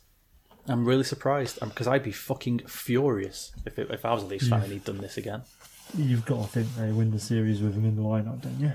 Yeah, you do. You've got to. I mean, I'm, I'm still surprised. I'm still surprised they didn't win with him out of the out of the team, but here we are. And let's not forget, it is quite funny the Islanders have made it to the second round, and John Tavares hasn't. That's quite funny. I haven't seen enough of it yet, but I'm already somehow annoyed at how un- insufferable the Islanders fans are going to be about that. No, dude, you can't. You can't. They can, mate. They can be as insufferable as they want. I still think they were not wronged, but I still think his whole "I'm going to listen to six teams and fuck." No, you're not, John. Just fucking man up and be honest. I think I think Tavares is a nice guy, and I think that was a problem. I think he tried to soften the blow so much that he staged this whole I might stay with them. I'm going to talk to six teams. Let's pretend I'm looking to join Boston or Dallas or whatever. And then I'm just going to join Toronto anyway. Because as soon as that picture comes out with him and his fucking comforter, whatever, dude. There's no way. As soon as you found out Toronto are interested, that was it. That was it. It's like uh, like when you know you don't want to do something or have to like flake on something, but you you feel bad about telling someone, so you don't do it for ages, Yeah, you just keep putting it off. and then and then you just find out, oh yeah, sorry, I don't want to do it, or I've got to go. See you later. Yeah, or sorry, yeah, sorry, I can't make it. That's what that's what he did. He cancelled. He cancelled a date with something. I mean, maybe not a one, but like a friend or something. Like you tell your mate, "Yeah, I'll be there. Don't worry about it." And then like you leave it to like an hour before and say, "Oh God, I'm sorry, something's come up. I just can't get out of it." And your mate knows you're lying, and you know you're lying, but you never talk about it.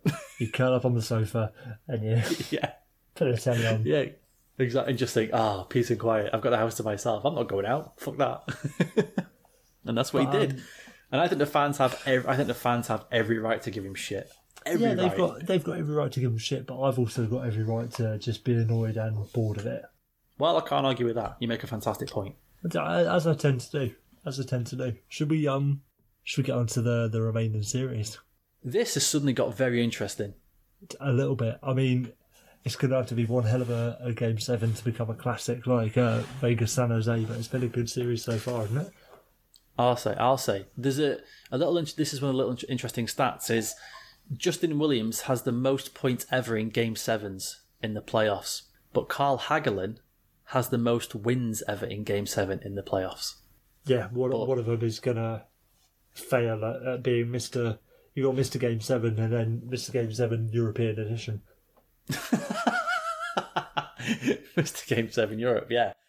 TJ Oshie is the big, is the big news. Done for the season. It looks like. I mean, probably not. You know, he's got a broken collarbone, but he'll probably be back tonight. Who the fuck, you know, because it's hockey. He's probably just got one arm taped up like Pele and escaped to victory or something. But fucking, Escape to victory. that's a great film.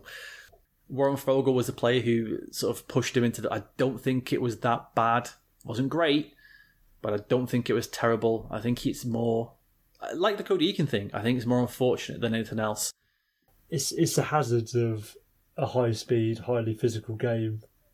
Played on a slippy surface. Yeah, ex- exactly. like it's it's just gonna yeah, not not not to say that it's good that it happens, but things like that are gonna happen. It's just, And just then- unfortunate. And then the Hurricanes have clearly got Ovi rattled as he loses his cool. he slashes Saku Maenalanen and then gets the penalty and then applauds the ref sarcastically, blatantly in his face, ending himself a game misconduct, and off he goes. I'm surprised we don't Now- see more of that from Ovi. Actually, yeah, so might, especially with like a minute left if they're losing. Like, yeah, well done, well done. Like, Get off. Now I'm wondering. I think that's a bad thing because now they've made him angry, and he plays angry anyway. so now you're playing.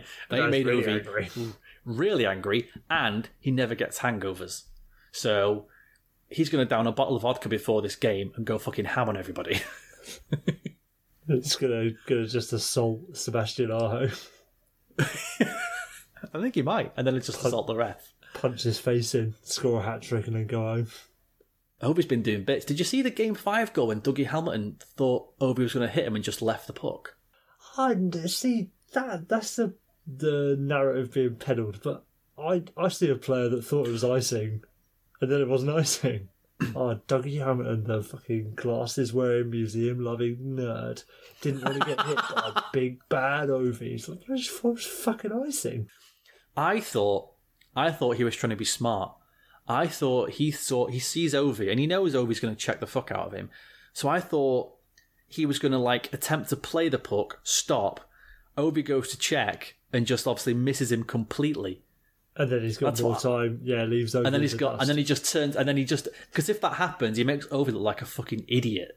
Because Ovi just goes skirting past him like Wile E. Coyote or something, and that's what I thought he was doing. I didn't think, I didn't think he thought it was ice, and I thought he was trying to be smart, and it just backfired spectacularly. what whatever it was, I definitely don't think it was him chickening out of a hit from over. No, like I agree. But then he did chicken out of a hit in Game Six. oh, did it? Did you see that? Yeah. No, I, I So- didn't. oh, so, so he's actually just chicken. So Ovi goes to hit Dougie. Uh, Dougie kind of avoids him, and then as they go back to the benches, Ovi does the like the chicken arms, like brick, brick, brick, brick, like like as he goes past the Hurricanes bench, mate. which is even- fabulous. Even if Hamilton like did deliberately avoid the hit because he didn't want to get hit, what's wrong with that? I know, yeah. Surely, like, oh, well done, he, he dodged getting hit. Like, in, in what world is it like? Yeah, good, good, you got a hit. That was a good play. You took the hit. I, I understand taking a hit to make a play. You've right once you've played your pass, you have to wait and and be hit by the forechecker, or else you're all worse. Yeah, exactly. Um, so go on then. So Wait, what- we've already made our official predictions, but what, what can you see happening tonight? I, I was going to ask you exactly that. Kane's all the way, baby. There's going to be a Yeah, me too. There's going to be a storm surge where they drill into the core of the earth, and Justin Williams drinks some of the mantle. Uh, it's going to be very weird, but very good. I agree. I'm going Hurricanes tonight. I think they've I just- got. I think they've got the. I think they've got the Capitals rattled. I, oh, oh, give a shit what's happened in any of the other six games. This year's just weird. the the Canes Yeah, are obviously going to win. Which brings us on to our second round predictions. As we decided we're going to do them because obviously we can't sort of wait to, to do the show tomorrow. So I'll be honest, Will, I did a ton of work for round one and realised I'm a fucking idiot and a goof and don't know anything about hockey. So I haven't done any work at all for this round, and I'm going clearly off what's the best story. That's it. That's that's all my I li- I predictions will be it. based on. So, so And these what- and just by the, the way, Hollywood these are our these are our official predictions. Okay, oh shit! I'm just yeah, all right. all right. I've I haven't So- thought about them at all. So they're, going to be live. live I've literally right. direct. I swear to God, if you could have seen, if you could have seen what I'd written for round one, it was like I was doing a college essay or something, or like my dissertation or something on the first round of the playoffs. I've literally got one line for for each of these series. Did, did you not just write the winning team and the number of games? No, I've actually, I've actually for this series, I've written the winning team, the number of games, and then one line about something, and that's it. That's all I've done. Maybe like Nice. spent maybe five minutes on this. Well, lead, the way then, Dan. Stars, Blues. Who you got? I got the Blues four two. I like it. I like it. Blues and six. Any any particular reason? I'm picking the Blues, and I know you're going to pick the Blues because you're a spineless bitch, but I'm taking them because I, I because I think this is the same team playing each other, both on a hot, both got a hot goalie, both got players with depth chipping in. I just think the story is the Blues, so that's why I'm picking it. Simple Oh, yeah, as that. good- That's a good choice. Um, Blues and five. Blues in five. God, just you know, you've got no faith. You've got no faith in your own team. No, I don't have a, have any faith in a team that's been quite Oh, I know what you're, objectively I bad know what you're doing. No, no, no. I know what you're doing. You're doing the fucking reverse mush. so you can say, "Oh, I'm not gonna, I'm not gonna pick my team. Then they're gonna win." Smart, it's a clever move. It's a clever Oh, I'm a, move. I'm a clever guy. I'm a clever guy yeah. with no faith whatsoever in the Dallas Stars of 2019. You've got no faith in a team that's got a one in eight chance of winning the Stanley Cup. That's that's what you say. Uh, I think you'll find that, according to Micah Blake McCurdy, they have a 19% chance of winning the Stanley Cup and the highest odds winning the Stanley Cup, Dan. So if you could not jinx that by talking about it, I'd thoroughly appreciate that. Stars for the cup. Stars for the cup. Stars going to win the cup. Stars going to win the cup. La la la la la la la. It was quite funny, folks, in that me and Will obviously talk on WhatsApp fairly regularly, and he sent me a message at about 8 a.m. saying something along the lines of, This team still isn't very good. And then by about 4 p.m., we're sending me messages saying, Oh, Micah says we've got a 19% chance of winning the cup. That's great. so it took you about eight hours to change your mind. No, no mind change whatsoever. Both of those things can be true, Dan. I suppose. I suppose. I'll let you go next then. Avs Sharks. Uh, Av Sharks, uh, I'm, I'm going to stick by the sensible choice and go uh, San Jose Sharks in six. Shit, I've gone for Colorado in six. You fucking idiot. I'll, I'll be really annoyed if you're right. Really annoyed. I know, I know you don't think that the Avs should beat the Sharks. You're right. I don't. But what's the better story? The better story is the eighth seed knocks off the first seed and then knocks off the team that's got way more talent. That's Why cheat- not? That's cheating. You're not allowed to do that. Do you know what I think it is? If this was if this was Avs night, I would have picked Vegas. But I think this matchup suits the Avs way better. I think it just suits them. I don't know why. I just I just see in my head that top line just charging towards Brent Burns and Erik Karlsson. and I just I just I just can't see this. sh- I just can't see it. A- animatronic, but bionic Erik Karlsson and Brent Burns just spinning like a bloody Beyblade. Like a top. Yeah. Avs Next series okay, six. That's a joke. God, I've never wanted to be more right about anything in my life. I'll, I'll be so angry. I'll be so, so genuinely angry. This was like last year when I picked Columbus to win the to, to like to get to like the conference final or something, and he went two 0 up on the Caps, and I just kept messaging you like smiley faces and things, and you were like, "Oh fuck off! This is bullshit." It was almost the end of the podcast right there. Okay, all right. Speaking of Columbus, then Blue Jackets Bruins. I don't know how many games, but I've, I'm going to go for the Bruins. Seven. I don't know how many games. So it's got to be seven, isn't it? It's got to be seven. I'm I'm picking the Blue Jackets in six. Again, no, you're not. No, I am. I am. Okay, here's the thing, right? You don't believe it, though. I genuinely, genuinely believe there is a problem with, I don't want to say the culture, there is a problem within the Bruins organisation. And as I've said all season, I've said this all season, we play teams that we're supposed to struggle against, teams that are very good, and we turn up usually, and we put in a performance, and we forecheck, and we play properly, and the passes are smooth, and we have good chances. We don't win all the time, obviously, but we win more often than not we rock up against the New Jersey, a Florida, an Ottawa, and we're just like, what? Is this the same team? Am I watching the same team? and I that- just think, and I, hang on, and I just think there's going to be such a feeling of, thank God we've got past the Leafs, thank God Columbus knocked out the Lightning. We can now march our way straight through to the Stanley Cup final. And I think it's going to cost them. I think overconfidence is generally going to cost them. That's my serious answer. No, that's that's a regular season disease. That I don't think that affects teams in the playoffs because they take the playoffs seriously. I don't know. And- and I- I just, I I don't just think think we're going to underestimate them. I don't think you can be overconfident against the Blue Jackets now after they've swept the Lightning. Like the the Bruins aren't living in a bubble; they'll know that that's happened, and Cassidy will be absolutely hammering it into them from the get go. Let's not be part of this story. You know what I mean? I suppose. I mean, the one thing is nobody can level me as trying to do a mush like you are because I did pick the Bruins to beat the Leafs. I have picked. I have back, I have at least backed my team at least once in this postseason. Will, But but I'm just now, curious. Like, we get to the cup final, and you're just going to be like, "This Stars team is just still terrible." Okay, like, dude, through the cup final. What the fuck? Anyway, fir- firstly, that was a terrible impression, and secondly, it was. It was. it, they can they can win the bloody they can win the, the World Cup, they can win the bloody Ryder Cup, they can win the World Heavyweight Championship of the world for all I care. They're still a bad team. They're not. They're not a particularly good team. Right, if my Colorado and Columbus picks make you angry, if the if the Stars get through this round and you still say they're a bad team, I'm going to run to your house and punch you. I don't care how long it takes me. I will run to your house. Because if your team gets to the fucking conference final and you're still saying they're a bad team, what are we doing? I know for a fact we're going to disagree on the next series because you've already intimated as to what you think. So Islanders will either play. Well, you you believe the Hurricanes, but obviously for the sake of what's the word? Correct correctness. Well, it's Islanders versus the Caps or the Hurricanes. Will your prediction? So can I make two predictions depending on who who wins? Okay, yeah, yeah, go on then. Yeah, Surely, surely, I- surely I'm allowed because that's two Yeah, different yeah, yeah. situations.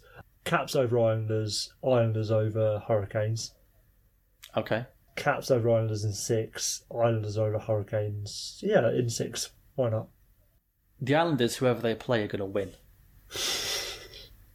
God's sake. for two reasons. Number one, if you don't think the Sentient Cup believes that Barry Trotz returning to Washington to haunt them and win isn't a thing, you're mad.